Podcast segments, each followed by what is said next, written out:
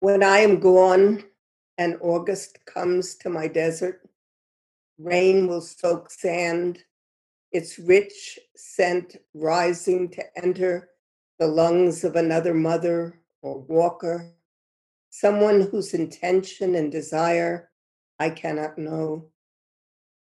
When I am gone, this painting of little islands, miniature trees and birds floating in a magical sea of blue will hang in someone else's house. Will that person tell the story of poor Nicaraguan peasants made rich by art and revolution? A granddaughter may inherit my turquoise earrings, the clay pans I've used for years, their pungency filling the house, will offer up a new generation of bread. Someone not yet born may read this poem. But who will ask the questions born of the answers I juggle today? Who will know the heat of this great love or catch fragments of my memory reassembling just before dawn?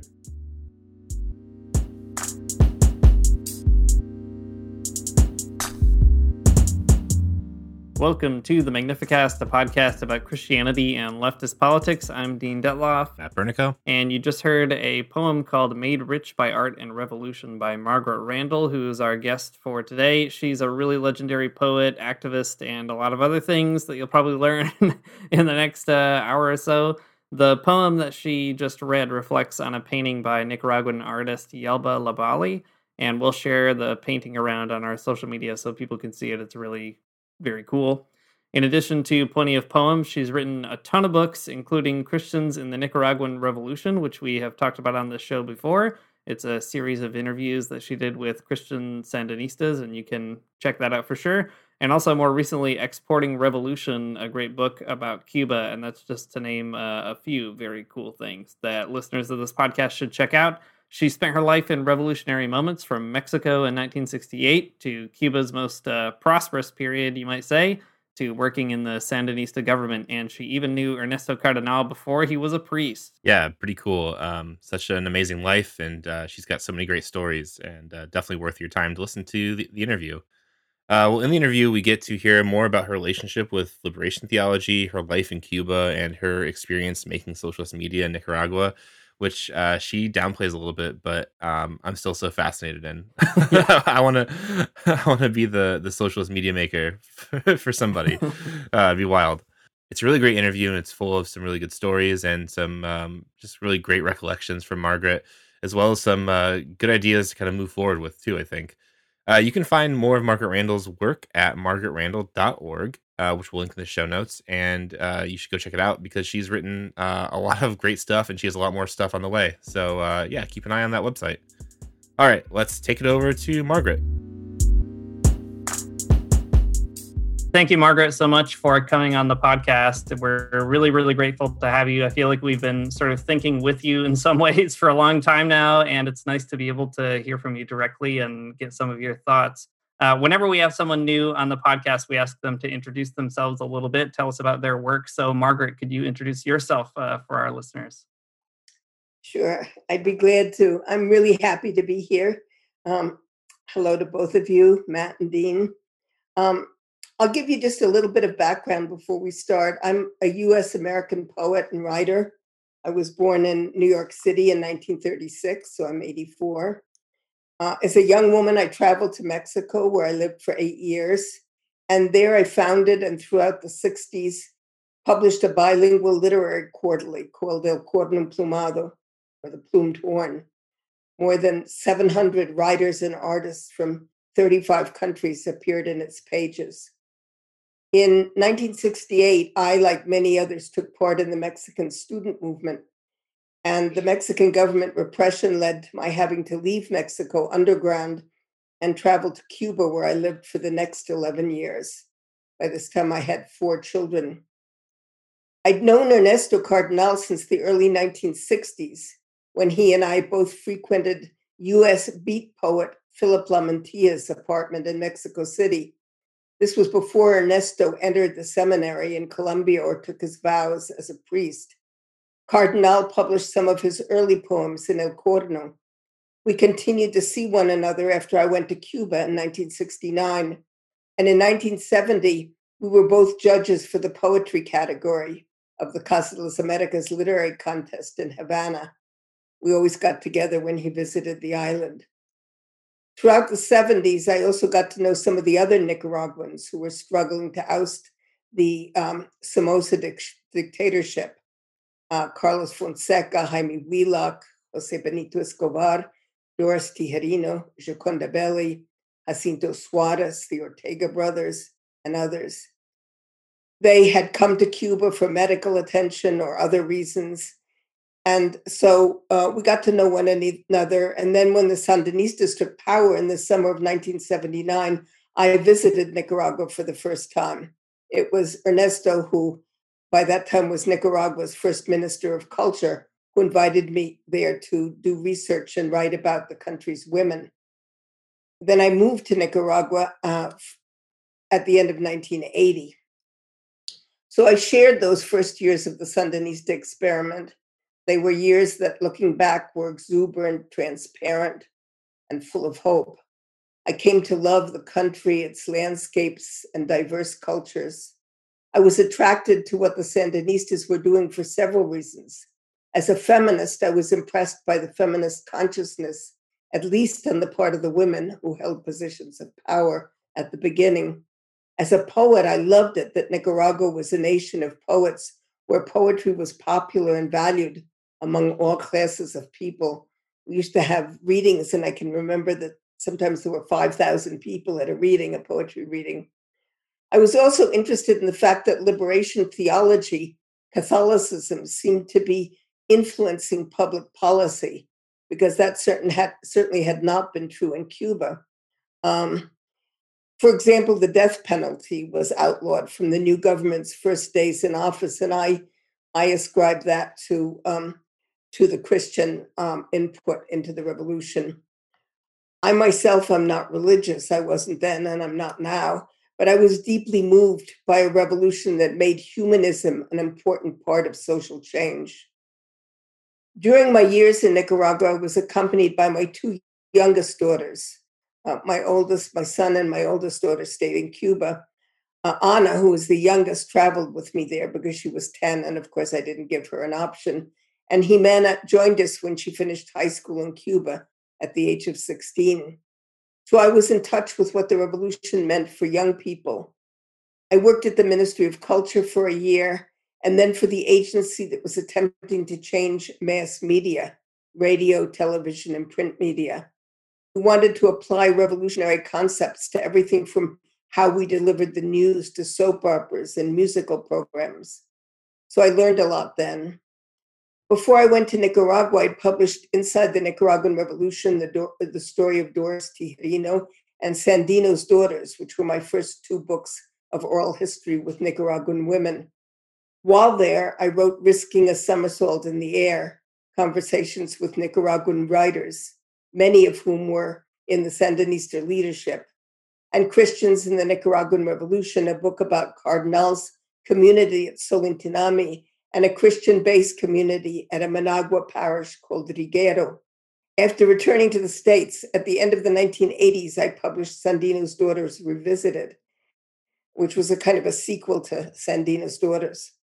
Doing the fieldwork for these books, I was able to travel the length and breadth of Nicaragua. I list my Nicaraguan book titles as a way of saying I dug deep into life there. After I left the country, I visited on several occasions. As much as any other outsider, I am devastated today by the betrayal of the Sandinista movement and the dictatorial turn to the right that those who call themselves Sandinistas have taken in recent years, especially since the April 18th, 2018 assault on peaceful political demonstrations. The Ortega-Murillo government has murdered, tortured, imprisoned, and exiled hundreds of dissenters.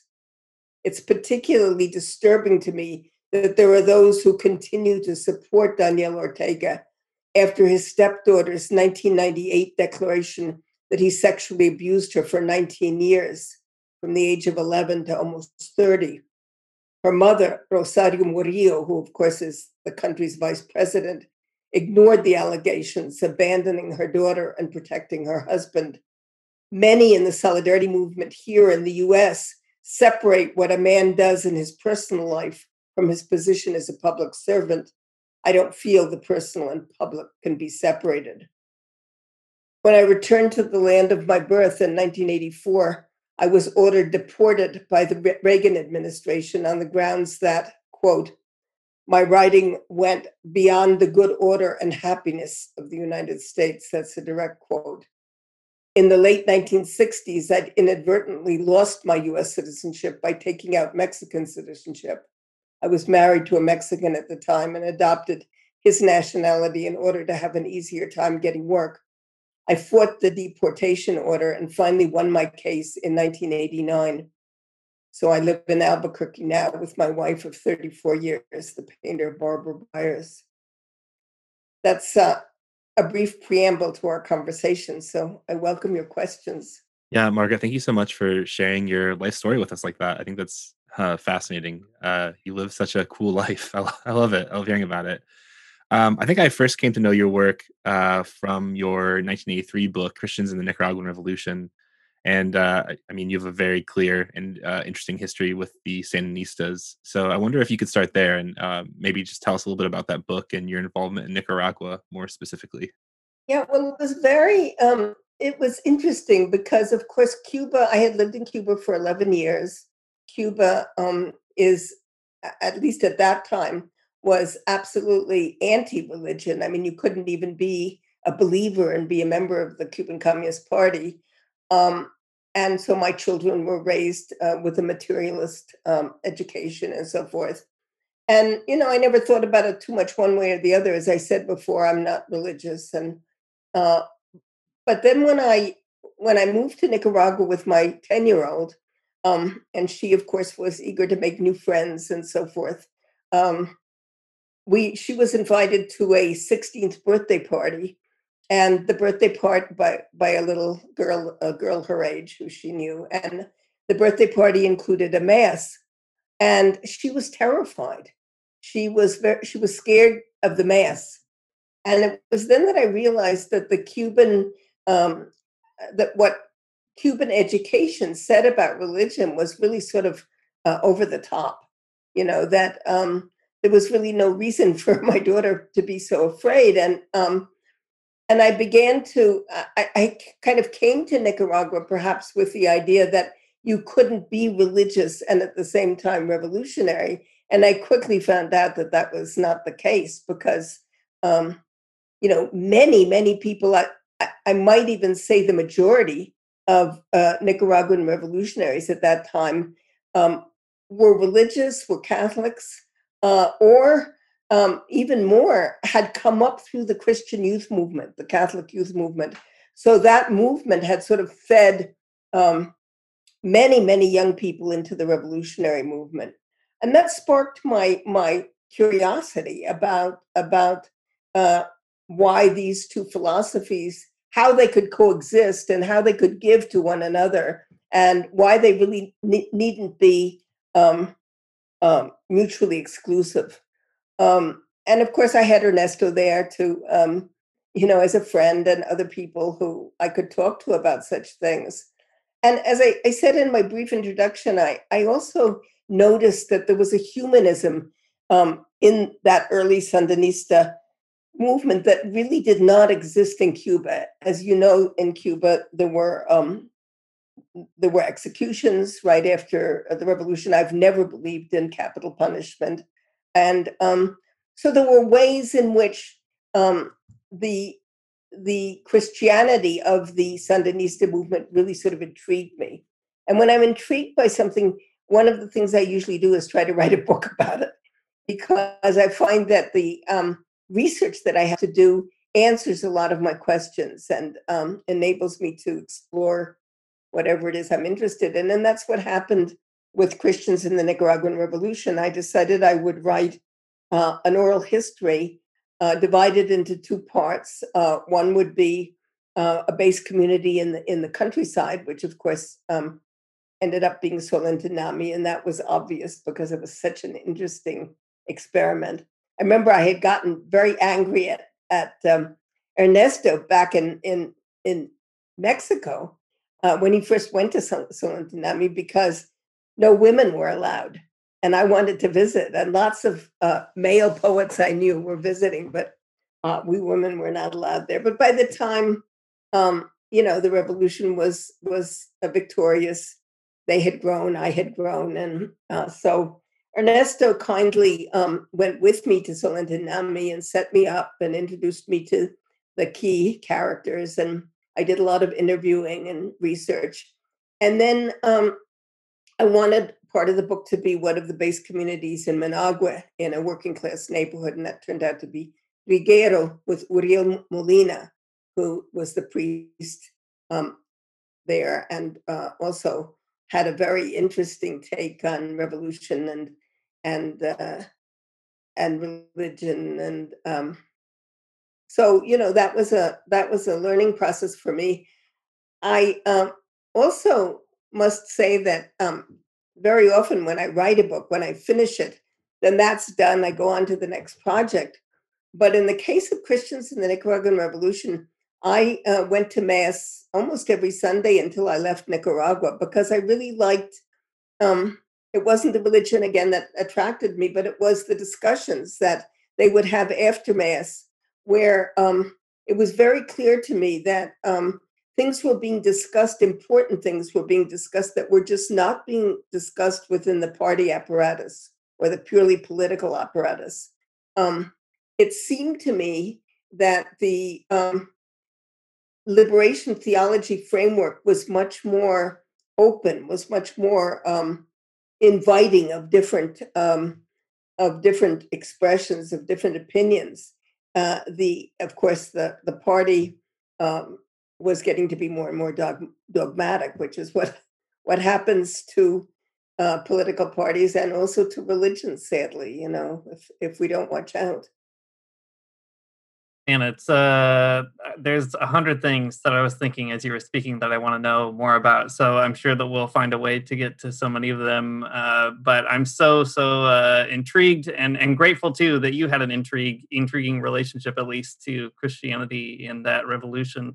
It is such a really special book. I think you do a great job pulling out a lot of threads from the people that you interview. I want to get to your friendship with Cardenal in a moment, but maybe we could start off talking a little bit about Solentiname. The book is so moving to read, and it records these great conversations with people in that community. What was that community like? Can you tell us a little bit more about it, at least when you were there talking with those folks? How did that community strike you? Well, of course, by the time I got there, which was about I want to say the end of 81 or maybe sometime in early 82, the community had changed a great deal. So I think it's important to remember that the community when Ernesto went there originally was absolutely impoverished. I mean, it wasn't even a group of peasants who had any kind of artistic manifestation where you often find indigenous people or people living in the countryside doing things, making pottery, making baskets, making painting, playing music, none of that. I mean, they were completely subsistence. They they were almost unable to raise the food to keep themselves alive. So it's important to remember that they had absolutely nothing until Ernesto came. And Ernesto, of course, brought the discussions of the gospel related to their lives, which was very important because they were, of course, believers. But he also brought ways for them to make a living, plants for them to grow, paints for them to paint with, canvases. They taught them to read and write. They taught music. They taught art. He was awakening these people on every level, economically, emotionally, psychologically, artistically. And that awareness that Ernesto always had, that that was really important, that those things go hand in hand, that, and I think that was unique to him, maybe as a poet, or maybe just as a person, as a human being. But, one can think of Solentiname, and I think back, and I think it could have been very different. Somebody could have come with a very paternalistic attitude, or even an exploitative attitude. And of course, that wasn't the case at all. So I remember that by the time I got to Nicaragua, a lot of that had changed. There was a sense, not of prosperity, but of well-being in the community. By the time I got to Solentiname, there was a beautiful little church. There were other buildings, a few buildings, simple but well-made, and there were crops. People were painting. People were reading. People were interested in government in a very healthy way. What can the collectivity do for us? What can we do for the collectivity? So, and some of the old folks, some of the original people, I talk about this in the book, were there still. And, they were the ones who sort of took me in hand and caught me up when I started screaming because I took a shower and there was a spider that must have been about 8 inches across taking a shower with me. So it was wonderful. And then I remember, of course, once we were back in Managua, Ernesto made contacts for these wonderful painters. I mean, he discovered this primitive school of painting. I don't even like to use the word primitive, but this indigenous school of painting at Solentiname, but not to exploit it, to connect it with the rest of the world. And so he was finding a market for these paintings in Germany and in France and in the United States. And I remember he never took a commission when he, linked these painters to these outlets. They always got the full price for their paintings, and so it was just wonderful. It was one of these communities that you just wish there were more of all over the world. I love hearing so much about Solentiname. I mean, I think Dean and I we've read Gospel in Solentiname. We've read some of your work as well. And it seems like such an incredible place, and it's fantastic to hear more about it. Well, let's turn a little bit here, and maybe we can talk about Ernesto Cardenal specifically. I think something that Dean and I like to say is that he's sort of the patron saint, I think, of our podcast, or at least of our way of thinking. He's become a really important figure for the way we've been thinking about politics and Christianity in the last few years. So you had a very close relationship with him, and that's really fascinating. So I don't know, what was he like? What was your relationship like? Tell us about Ernesto Cardenal. There's so much that can be said about him. I almost don't know where to start. I knew him, of course, before he became a priest. We met at Philip Lavantilla's apartment in Mexico City. He was very, very supportive of our magazine, of El Corno Emplumado. Not only did we publish him, I think, for the first time in English in that magazine, and many, many times in Spanish. But he wrote letters. We had this letter section at the end of the magazine. You can see the magazine, by the way, free, facsimiles online, Northwestern University. I can send you that link. And so you can read the letters that he wrote to the magazine that we published. And so that was, I remember from Mexico one time, Roberto Fernandez Retamar, who was a very important Cuban poet, and at that time the editor of the Cuban magazine, Casa de las Americas, was visiting us in Mexico, and Ernesto was there at the same time. And he wanted to say a mass for El Corno and for the Cuban Revolution.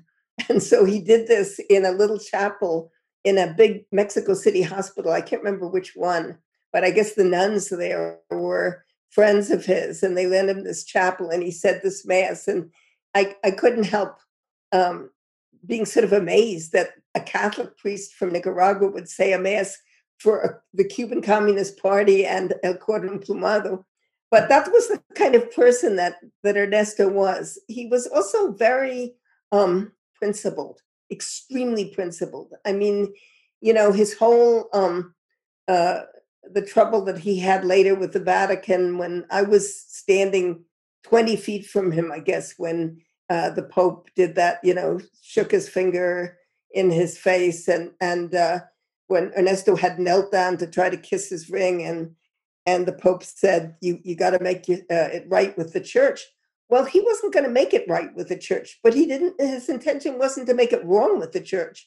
He was solid in his beliefs, but he was also he couldn't be threatened, you know, like that. I mean, he didn't bow to a kind of to what he considered a false authority. And of course, as everyone knows, as you know, they forbid him. The church forbid him from saying mass or christening or doing any of the other sacraments. Almost until the end of his life. At the very end of his life, about a year before he died, he was visited. He was in the hospital with a kidney problem, and he was visited by the nuncio in Managua with a message from Pope Francis restoring his rights as a priest.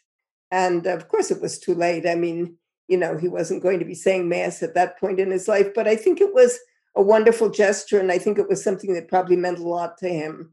And nevertheless, you know, he and his brother, I should say, his brother was also extraordinary, also a very good friend of mine. We lived about 3 blocks apart in Managua, and his brother was a Jesuit, and he lived in this house with other Jesuits, and I used to go there on Friday nights. A bunch of us would go for dinner and to talk. And you may know that he was Nicaragua's first minister of education, and he was the one who designed the wonderful literacy crusade. So the two brothers were both extraordinary human beings. It's so interesting to hear this constellation of people and moments and your relationship to all these different things that I think Matt and I have read about, but obviously have, you know, not had such a close 2 degrees of separation, maybe. Maybe you could talk a little bit more about that moment when John Paul II does the famous finger wag that you had mentioned. I mean, it's such an iconic photo. I think it really summarizes a lot of the struggles of liberation theology generally. And, you know, it's the subject of all kinds of conversation, just that one photo that was taken of that moment. Could you say a little bit more about that? I mean, what was the mood in that sort of space, if you can remember? What's sort of the atmosphere? What do you remember Ernesto maybe feeling or talking about afterwards? Well, you know, it was, I'm trying to think, what year was that? Was that 82 or? I'm not sure, somewhere around that, yeah. I want to say that I was no longer working at the Ministry of Culture because I only worked there for the first year. Then I moved on to this party apparatus that dealt with the media.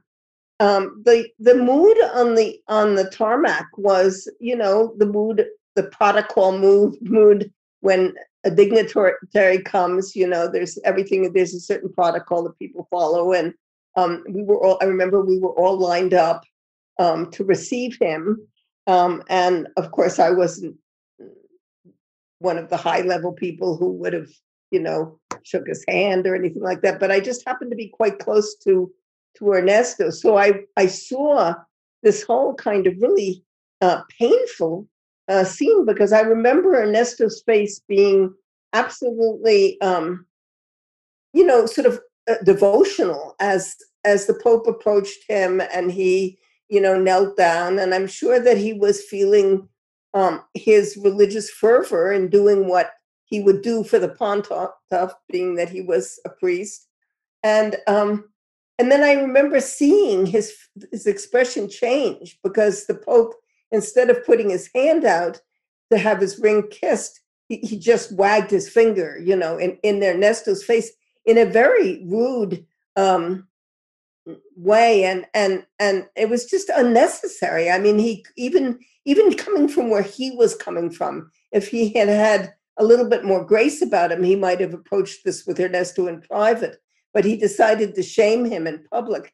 And it was very telling. I mean, of course, what I'm saying now is with the foresight of afterthought, you know, in retrospect, right? Because one thinks about these things at the time, it just all happened so fast. And it was those of us, I think those close to me and certainly myself, we were just shocked. You know, we were shocked that somebody like the Pope would be that rude to someone who was obviously trying to show him reverence, you know, and deference.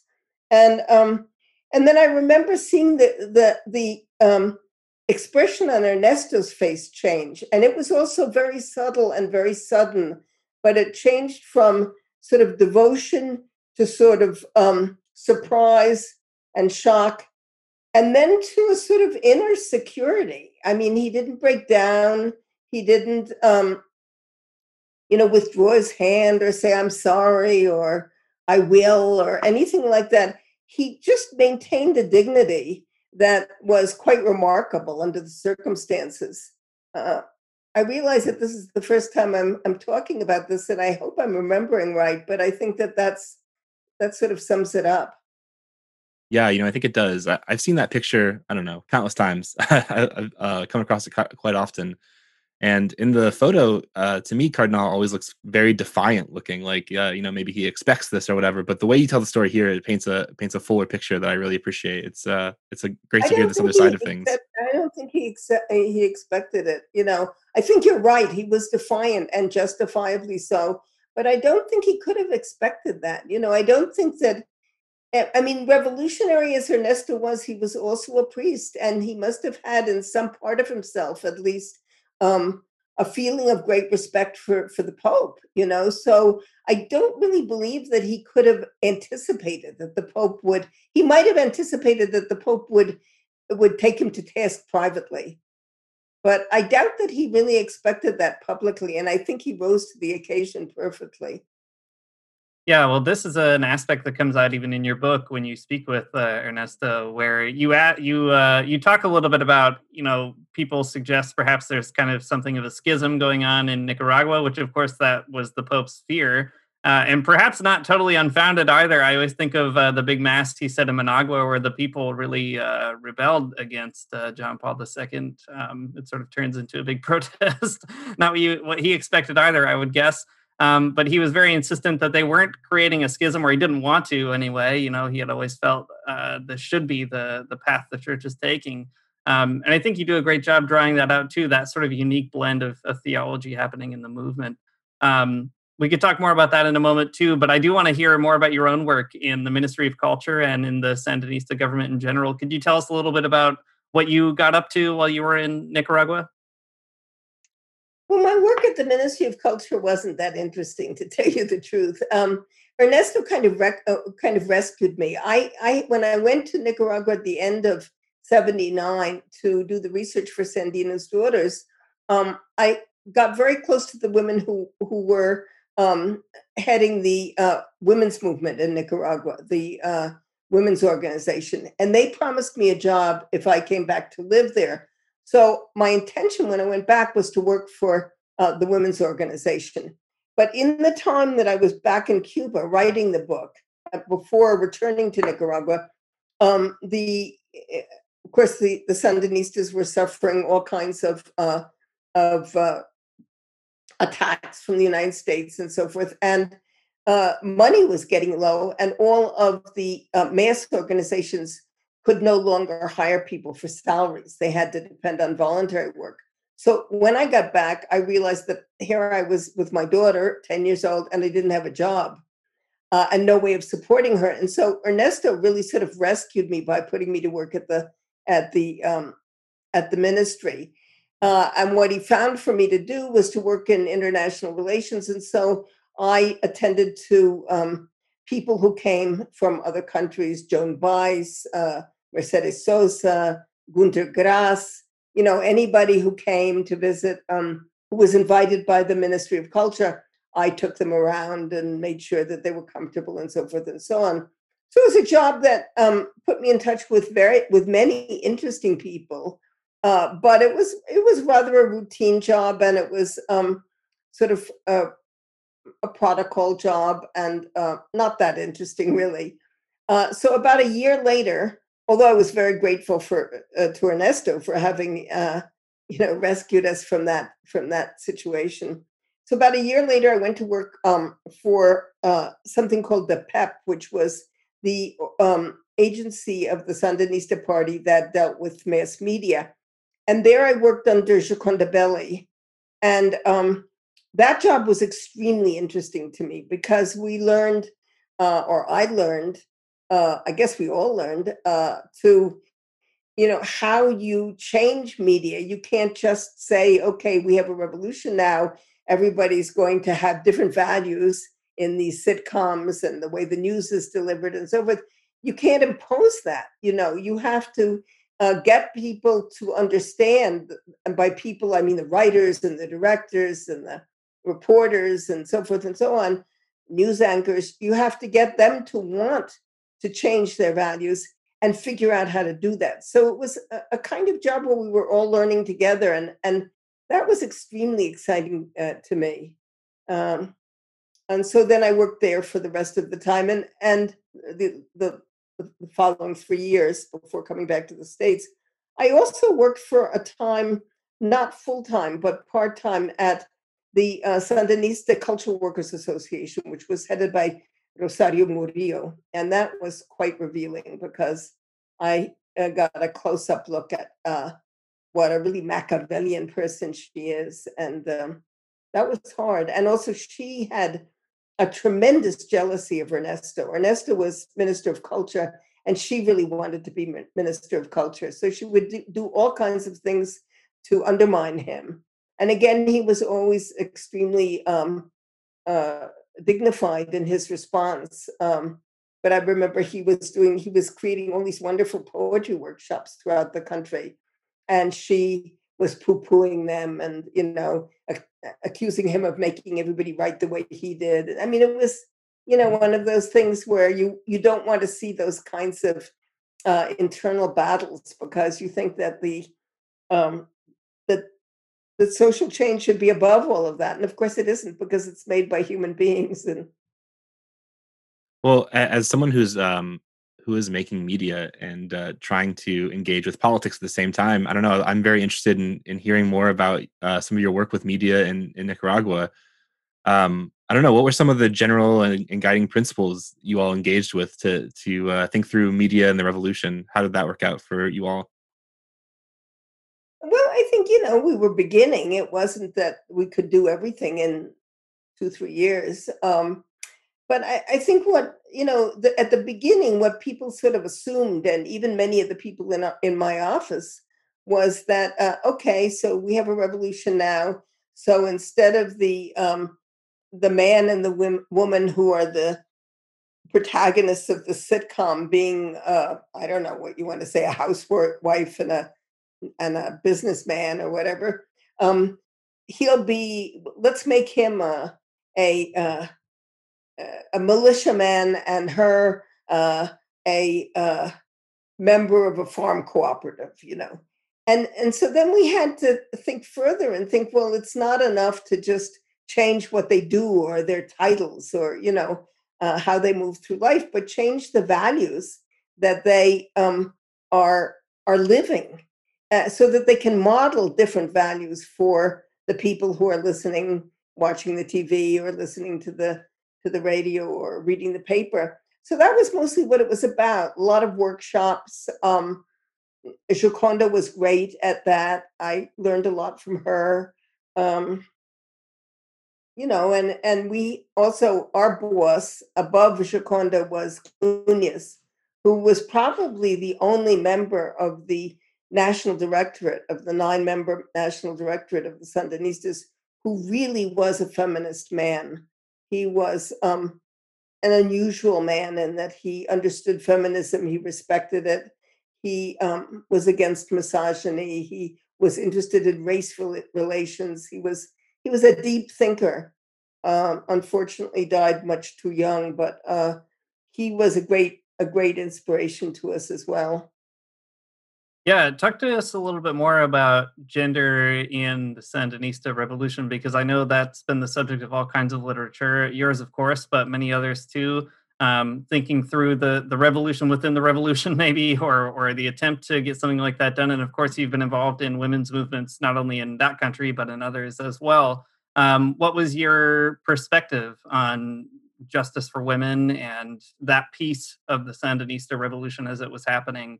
What did that look like on the ground for you? Well, it was very interesting to begin with because, of course, I had learned a lot about socialism and women in my years in Cuba. But the Cuban party was very anti-feminist. And even the Cuban Women's Organization was anti-feminist. And they really followed the sort of old communist international line that the biggest contradiction is the class contradiction. And once you've settled that, you know, race and gender and everything else will just sort of automatically follow, which we know isn't true.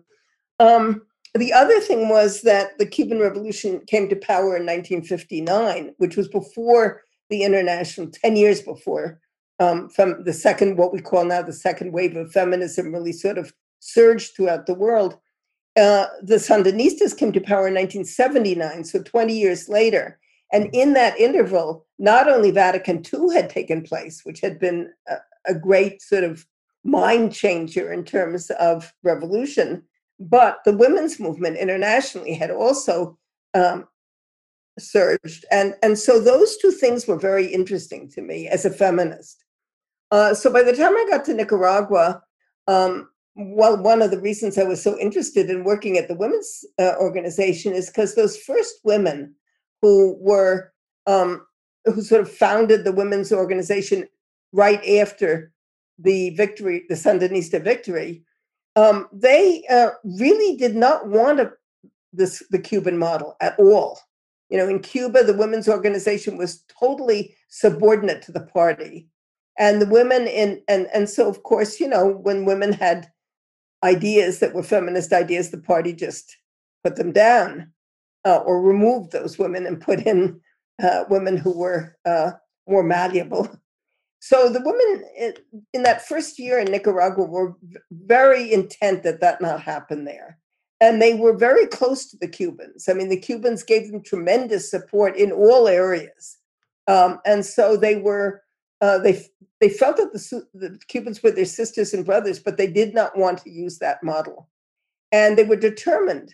But of course, they failed, because as soon as those strong women began to have ideas that would really make a more feminist society, the men just removed them and replaced them with women who didn't have those ideas. So watching that happen in Nicaragua was very, was painful, and it taught us all a lot of lessons.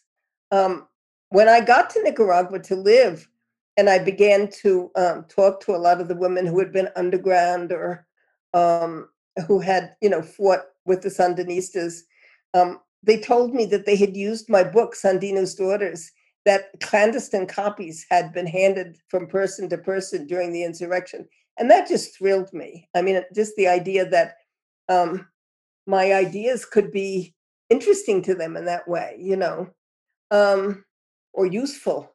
So I participated in and witnessed those changes, you know, which really held a lot of promise and then just sort of petered out.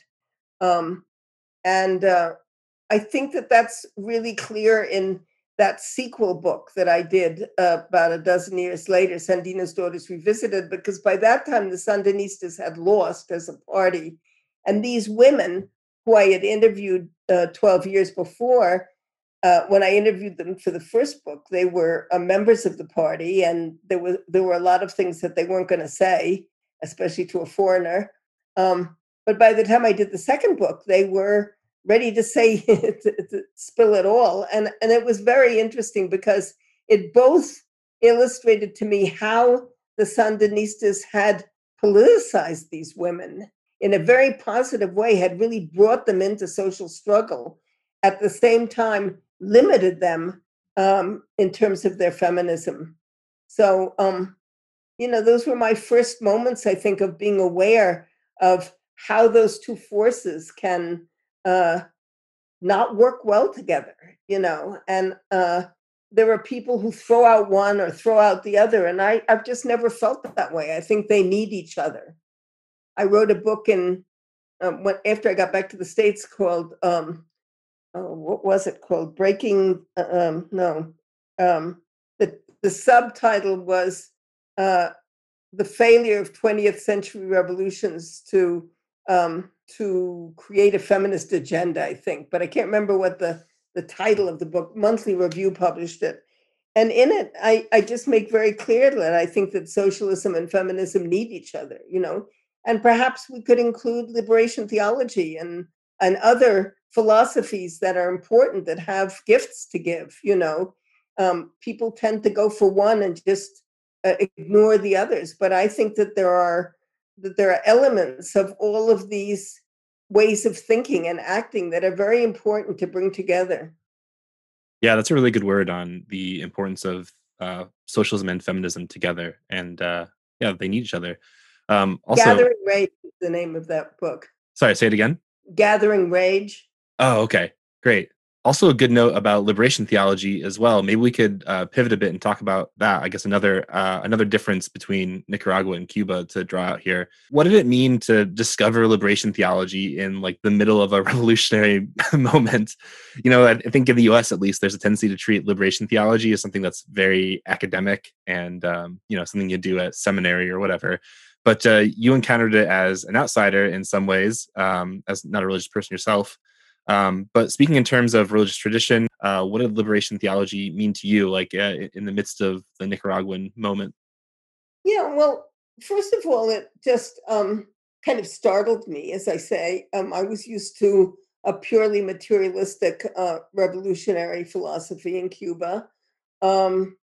So I think at first I might have been a little paternalistic myself or condescending. I might have seen it as, well, you know, all of these people are Catholics. Many of them have come up through the Christian youth movement. So I might have seen it as just a sort of source for more people to come into the revolution. But of course, the revolution was the thing, not the religion. You know? And I think I quickly became disabused of that condescension on my part, simply by witnessing the way those people acted, you know, how truly revolutionary they were and how they clearly saw no contradiction between their belief and social change. And so then I sort of moved into that intermediary position where I'm looking at them more for the value that they're bringing.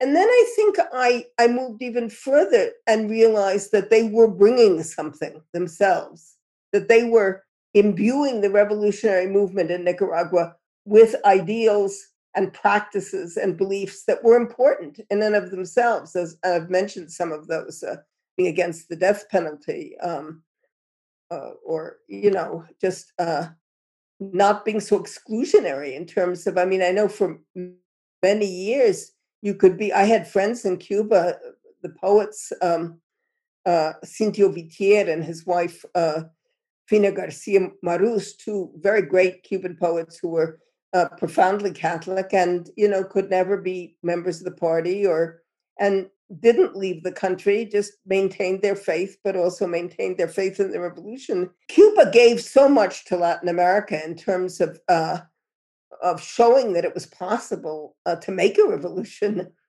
close to U.S. soil. But I think that Nicaragua gave back to Cuba that realization that that faith and revolution are not exclusionary. And in fact, after I moved to Nicaragua, people like Frei Betto and other people had discussions with the Cubans. There's a book, a long interview that's fascinating between Fidel and Frei Betto. Frei Betto was also a good friend of mine. And you know, I think the Cubans then realized that they had made a mistake, that they had been too orthodox in their just, you know, in their in not allowing people of faith to be part of the upper echelon of the Cuban movement. So that changed in Cuba. And you know, I think that it changed quite quickly institutionally. I think it'll take a lot longer. It's probably still changing in terms of just everyday attitudes. But you know, religion is very freely practiced in Cuba today, all kinds of religions. So I think that was a gift of the liberation theology movement in Latin America as a whole, and in Nicaragua in particular, because the Nicaraguans and Cubans were so close to one another.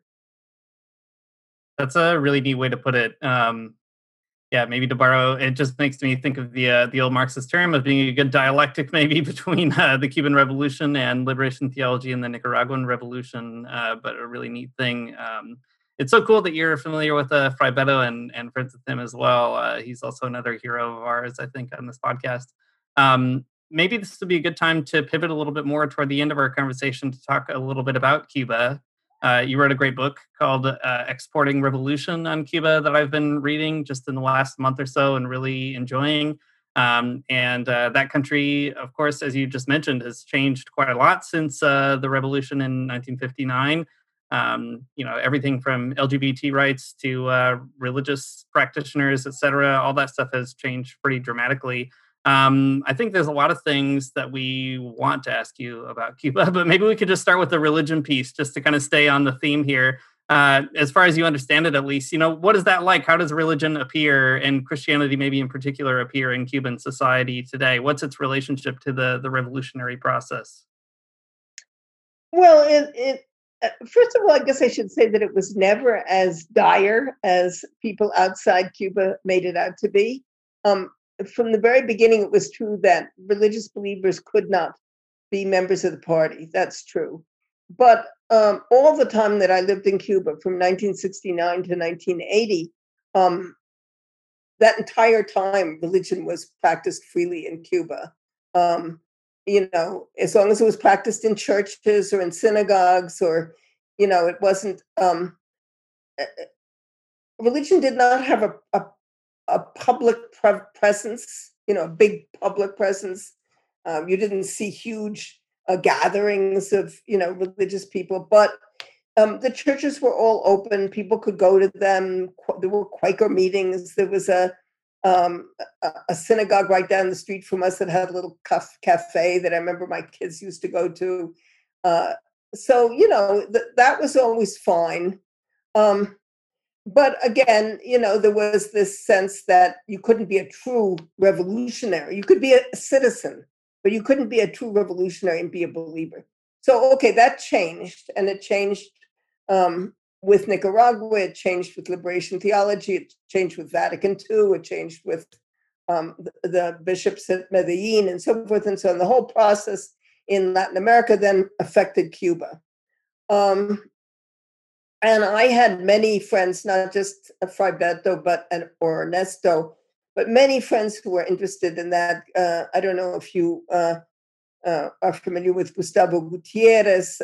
He was a friend. There was an Italian priest who was an extremely close friend of mine, Giulio Girardi. I don't know if that name means anything to you. He was the Vatican's, the head of atheism in the Vatican. The Vatican had a department of atheism, I suppose, to study it. Well, he made frequent trips to Nicaragua, and he was very influential when I was writing Christians in the Nicaraguan Revolution. So I became kind of interested in all of that. It's true, Cuba has gone through so many changes, you know, and there are so many things that to me are I can't forget about Cuba. It's internationalism, it's generosity, the way it took my children in. I was forced to send my 4 children to Cuba when I was underground in Mexico, and they traveled there alone. The baby was, my youngest daughter was 3 months old. So, you know, the Cuban Revolution took charge of them until I could catch up with them. As it did with thousands and thousands of children from all over the world. I mean, that kind of generosity that's why I wrote the book that you just mentioned as a way to try to put that out. Because, you know, people here always say, oh, well, they were getting something out of it. And, you know, that wasn't altruistic. That was exploitative and so forth. Well, you know, it may have been to a certain extent. I mean, I don't think people do things that they don't get anything out of.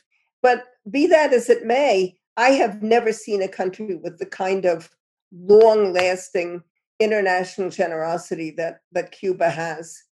At the same time, there are things that are just getting worse and worse in Cuba. You know, that some of it is due to the blockade, which is certainly a crime and needs to be repealed. And I just keep hoping that Biden will notice it. You know, I've been very pleased with what he's done domestically so far, but not so pleased with what he's done internationally. And certainly Cuba needs reassessment.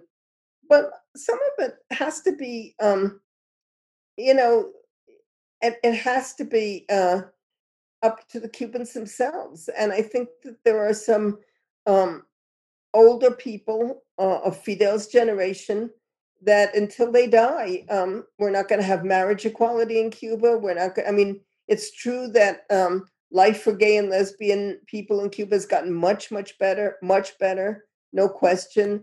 And transsexual operations, you know, are free under the healthcare system. I mean, there's a lot that they have that we don't have. But the fact that they don't have marriage equality yet in a country that calls itself revolutionary is just inexplicable to me and unpardonable, you know. So I'm critical of a lot at the same time as I'm tremendously admiring of the Cuban Revolution and always will be very grateful to it. I see it as a model still in healthcare and education and in many other aspects. The censorship bothers me a lot, the recent censorship. It's undeniable, and there's no excuse for it as far as I'm concerned. And, you know, they can say all they want. Well, these people are being paid by the U.S. Some of them are, some of them aren't.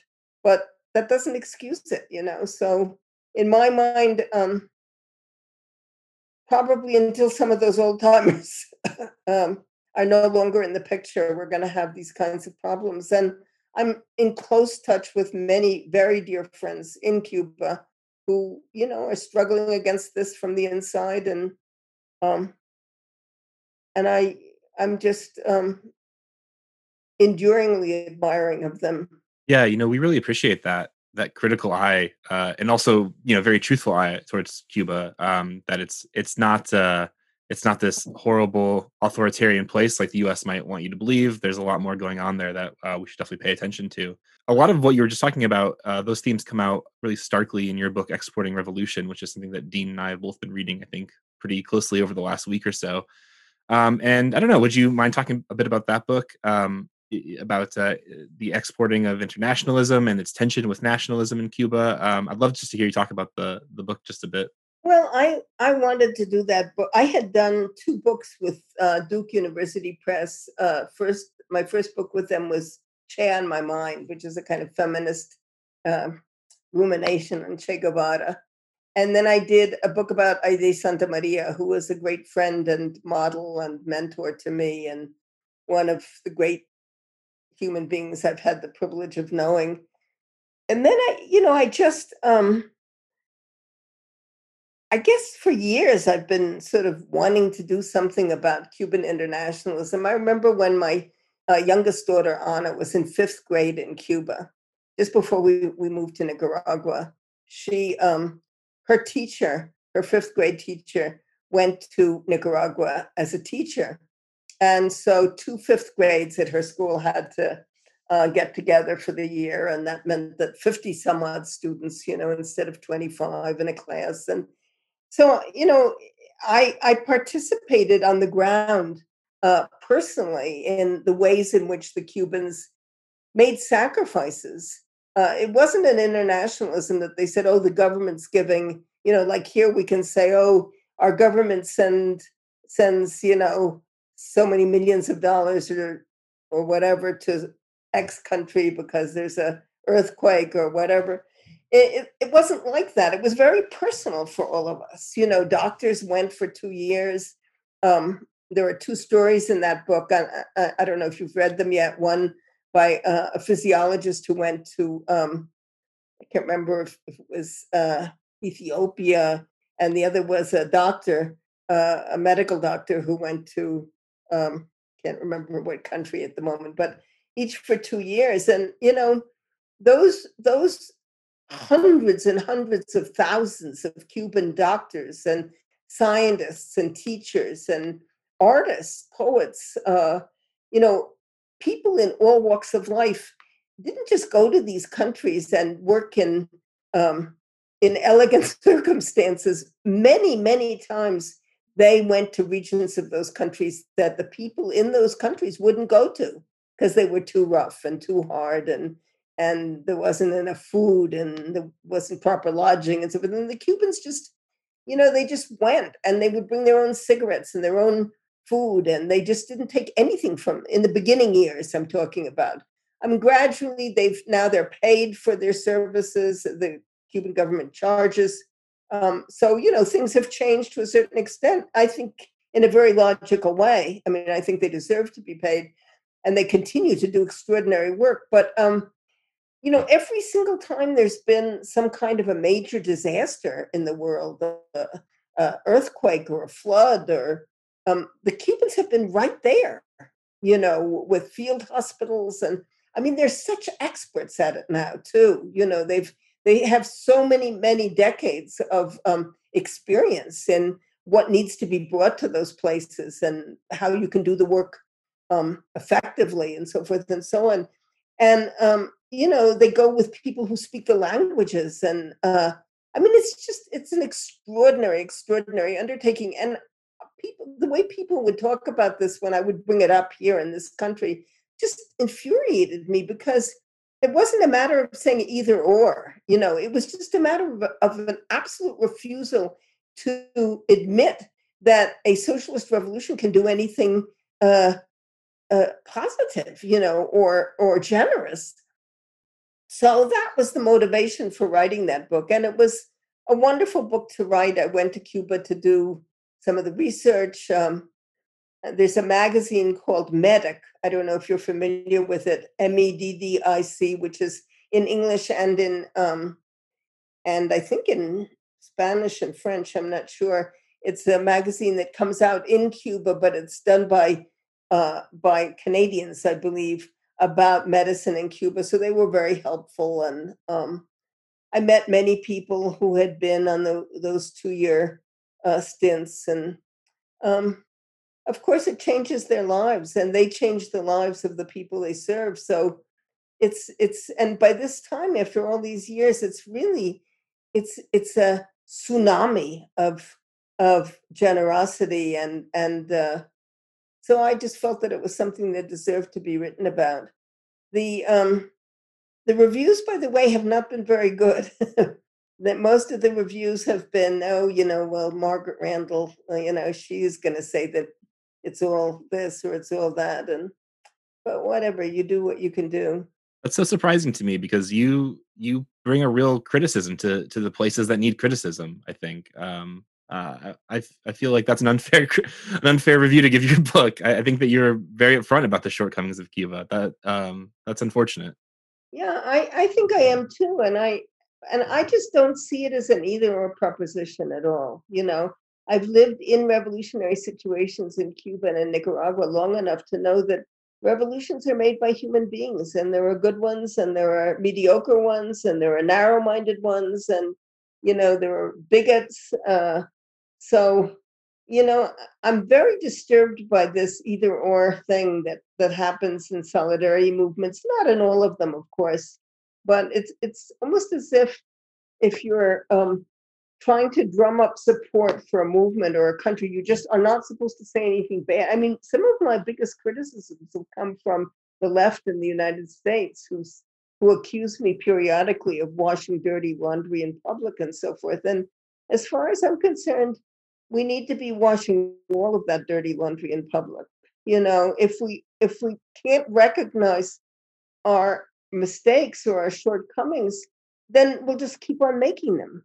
Yeah, I think one strength, too, of the book is, you know, I can certainly understand, and I think I have some sympathy with that reticence to be so publicly critical, maybe just because I'm so nervous about imperialism and all the rest of it. But I think the thing I take away so much from your book is, even in your criticisms, you're also very intentional about saying, but that doesn't mean that, you know, this whole thing is a failure. Like you said, rejecting that either or. And even you yourself, you talk in the book about how... some of your own experiences in Cuba, you know, you were living there for a while. When you went to Nicaragua, there was this kind of feeling that maybe you'd overstayed your welcome or you weren't so welcome anymore, but you said, I get it, you know, whatever, I'll figure it out somewhere else. I think that attention to nuance is such a gift to the left and a hard sort of tightrope to walk, but I think that you do it pretty admirably in that book in particular. You know, I would think one of the questions I want to ask about that text is, You make this big appeal, I think, for understanding Cuba's generosity in a way that's really effective. I live here in Canada, and we just recently, there was a First Nations group that wanted to bring Cuban doctors to their reserve to participate in their healthcare system, and the federal government said no. And, you know, so there's an ongoing conversation in Canada about why is that, et cetera. And I think it's true. Many people don't understand that medical mission. Maybe in light of the COVID-19 pandemic and things like that, have you been thinking more about that generosity of Cuba as we go through this very strange global time? What's it been like to reflect on Cuba's health missions at this moment? Well, you know, when I was writing the book, or just before I finished the book, I guess, Cuba was involved in dealing with Ebola in Africa, which although it hasn't, it never... assumed the proportions of COVID in terms of numbers. It was still in the countries that it was in was just terrible. I mean, it was, and Cuba went fearlessly to deal with that issue in three African countries, the Congo, I'm trying to remember which three, but I write about them in the book. And there's an interview in the book with the head of one of those missions who actually got Ebola and had to come back to Cuba to be treated, and then insisted when he got better of going back again because he would be immune to that particular strain of Ebola. So there's a generosity of spirit, an individual generosity of spirit as well as the collective that is just in these people. I mean, they have grown up with it. They have felt it in their own country, and they express it in other countries. So, you know, I think of this a lot internationally. My son lives in Uruguay, and we visit Uruguay, or we haven't in the last year and a half, but we were going about once a year. And there was a huge contingent of Cuban eye doctors in Uruguay doing the cataract operations that Cuba is so known for. And and this was during the broad front in Uruguay. They had a leftist government or a progressive government for about 16 years, and still the Association of Uruguayan Eye Specialists were furious with the Cubans because you know, they were doing something for free that they were getting paid for. So you have all of those contradictions. I haven't, you know, I don't know that I don't think that Cubans are dealing with COVID, Cuban doctors in other countries. I'm not sure whether they are. They may be some of the medical missions, but I do know that Cuba itself is making two or three vaccinations. There's Abdallah and there's Soberania, and I can't remember if there's a third one. So, and I know that COVID is the numbers are rising again in Cuba. So, you know, despite the fact that the Cubans are very good about the kind of social discipline that's required in general, you know, there's always exceptions. They've had a lot of problems too. So I've really been involved in something else, in other work more recently, and I haven't paid much attention to that. Maybe not as much as I should, but. Well, it's still fascinating to hear about that and your reflections on it. I think that's great. As we're kind of coming to the end of the hour here, I guess I want to ask a really tough question that I'm curious to hear how you'd answer. So as a person who has had some very formative political experiences in Nicaragua and in Cuba and elsewhere in the world, but now you live in the United States, what observations or advice might you give to the U.S. left? What do you think of, I don't know, whatever's happening here, and what might you tell us? You know, I make it a practice of not giving advice to people. And certainly I'm not going to give advice to the left here. I mean, we all have our experiences and we're formed by our experiences and, you know, in terms of how we see the world. I'm very often, because of my age, asked, well, what advice do you give to the younger people? And I always say the same thing. I'm going to look to them for advice. I'm not giving any. So I can't really help you there. But I do think I have a book coming out in September called Thinking About Thinking. And it's a collection of mostly short essays. And in that book, I'm sure I'm going to get a lot of pushback on several of the essays, because, for example, and so this isn't advice, but it's just sort of an expression of where I am right now in my life in terms of thinking about some of these things. I think we have to be very forceful in terms of what we support and who we support.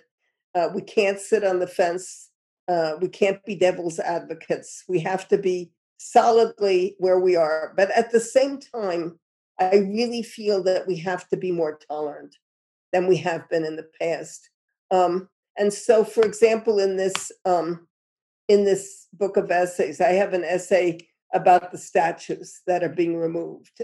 And in it, I say basically that, you know, it's important to remove these racist statues. But at the same time, I don't feel that it's a good idea to erase that history. You know, the statues should be moved, should not be destroyed, in my opinion. They should be moved to museums or places where they can be shown with context, you know, of the kind of history that produced them. I have another essay in that book that deals with Me Too, which is a movement I absolutely support, and at the same time have seen the tragedies of several cases in which I don't feel it's been applied fairly. So I think that listening is really important. And as I've aged, I felt that listening is much more important than, you know, making pronouncements about what one believes. I mean, if we really listen to people who are not like ourselves and try to understand that there are many points of view, and that all, and just like we talked earlier in this hour about, you know, different philosophies that all have something to offer, I think people and their experiences have something to offer. And you know, it's not a matter of going all with so-and-so or with such and such. It's a matter of really listening to different points of view and incorporating into a more humane policy or a humane program some of these ideas. I think we've seen too much, we've heard too much of labels, you know, socialism, communism, religion, even democracy. I mean, these are words that have largely lost their meanings, because you might say one of them, or I might say one of them, and we mean something completely different. You know, when we talk about democracy, for example, and we're talking about the democracy in the United States, where the person who has the most money buys, you know, office, or are we talking about democracy in Sweden or in Iceland, you know? So I think that it's important to get beyond the labels and to really try to understand what we're talking about, what each of us is talking about when we're having a conversation about these issues. And again, especially to listen. So if I have any advice for anybody, it would be, and for myself included, it would just be to listen. Well, I think that's good advice. And, you know, we'll have to find out what you're saying in the book in September, and we'll try to find a way to listen and see what we make of it. What else do you have on the go, Margaret, and where can people find your work?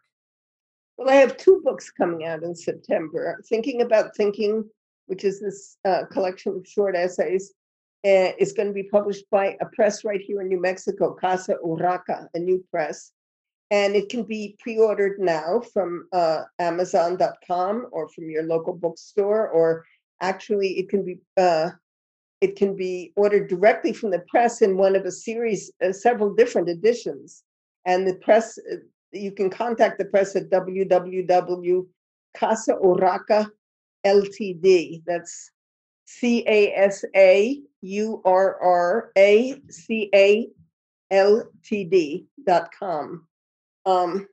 So that's one book. I have a new collection of poems coming out from Wings Press. It's called Out of Violence into Poetry. And it will be also available in September. Both books are coming out in September. It can also be pre-ordered right now from Amazon.com or through your independent bookstore. And I'll be launching both of those books nationally at a Zoom event hosted by City Lights Bookstore in San Francisco. And that'll take place on September 7th at 6 p.m. West Coast time. So it'd be wonderful to see people there if they're interested. I have a book coming out in the spring called Artists in My Life. It'll be published by New Village Press in New York. And I've just finished writing a book of short stories, which I haven't placed anyplace yet, but it's been a big departure for me. I've never written short stories before, so I'm pretty excited about that, and I'm going to start looking for a home for that book. That's great. Well, literary agents that all listen to our podcast, take note. You can be the first one to get Margaret's collection of short stories. In all seriousness, though, it's wonderful to have you, Margaret. Margaret has a mountain of other books. I've been reading Exporting Revolution. I've been reading some of your memoir, also published with Duke, and I feel like every time there's something else to pull out of it. So we appreciate you spending some time with us, sharing about your life, the opportunities and lives you've been able to intersect with, and we look forward to seeing what's next.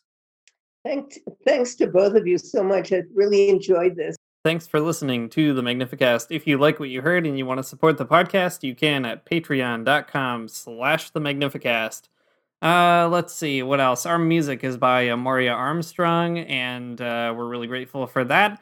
If you like what you heard from Margaret, you should definitely look into her stuff. Lots of older books that are really great, but lots of newer stuff too. Like we said in the show, we've both been reading Exporting Revolution, and I've been thumbing through her memoir lately, and it's all just really fascinating, incredible stuff to listen to and read and sit with for a while.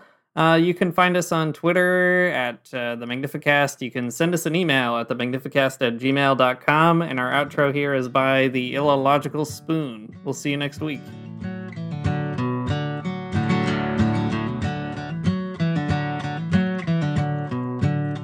I don't want to get up for church in the morning, souls alive. Heaven come to earth and there won't be no church. We'll meet down by the riverside. There we'll swim with all creation. Never get tired, never bored. Don't worry, someday there'll be no dam between us and our Lord.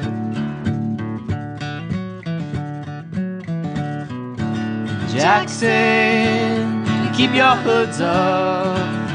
Keep your hoods up and you stay up late. In Jackson, you keep your hoods up.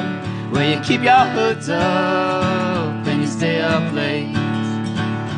Oh, don't mind a cold night, but we might mind if you leave too soon. So come on now, it's still early.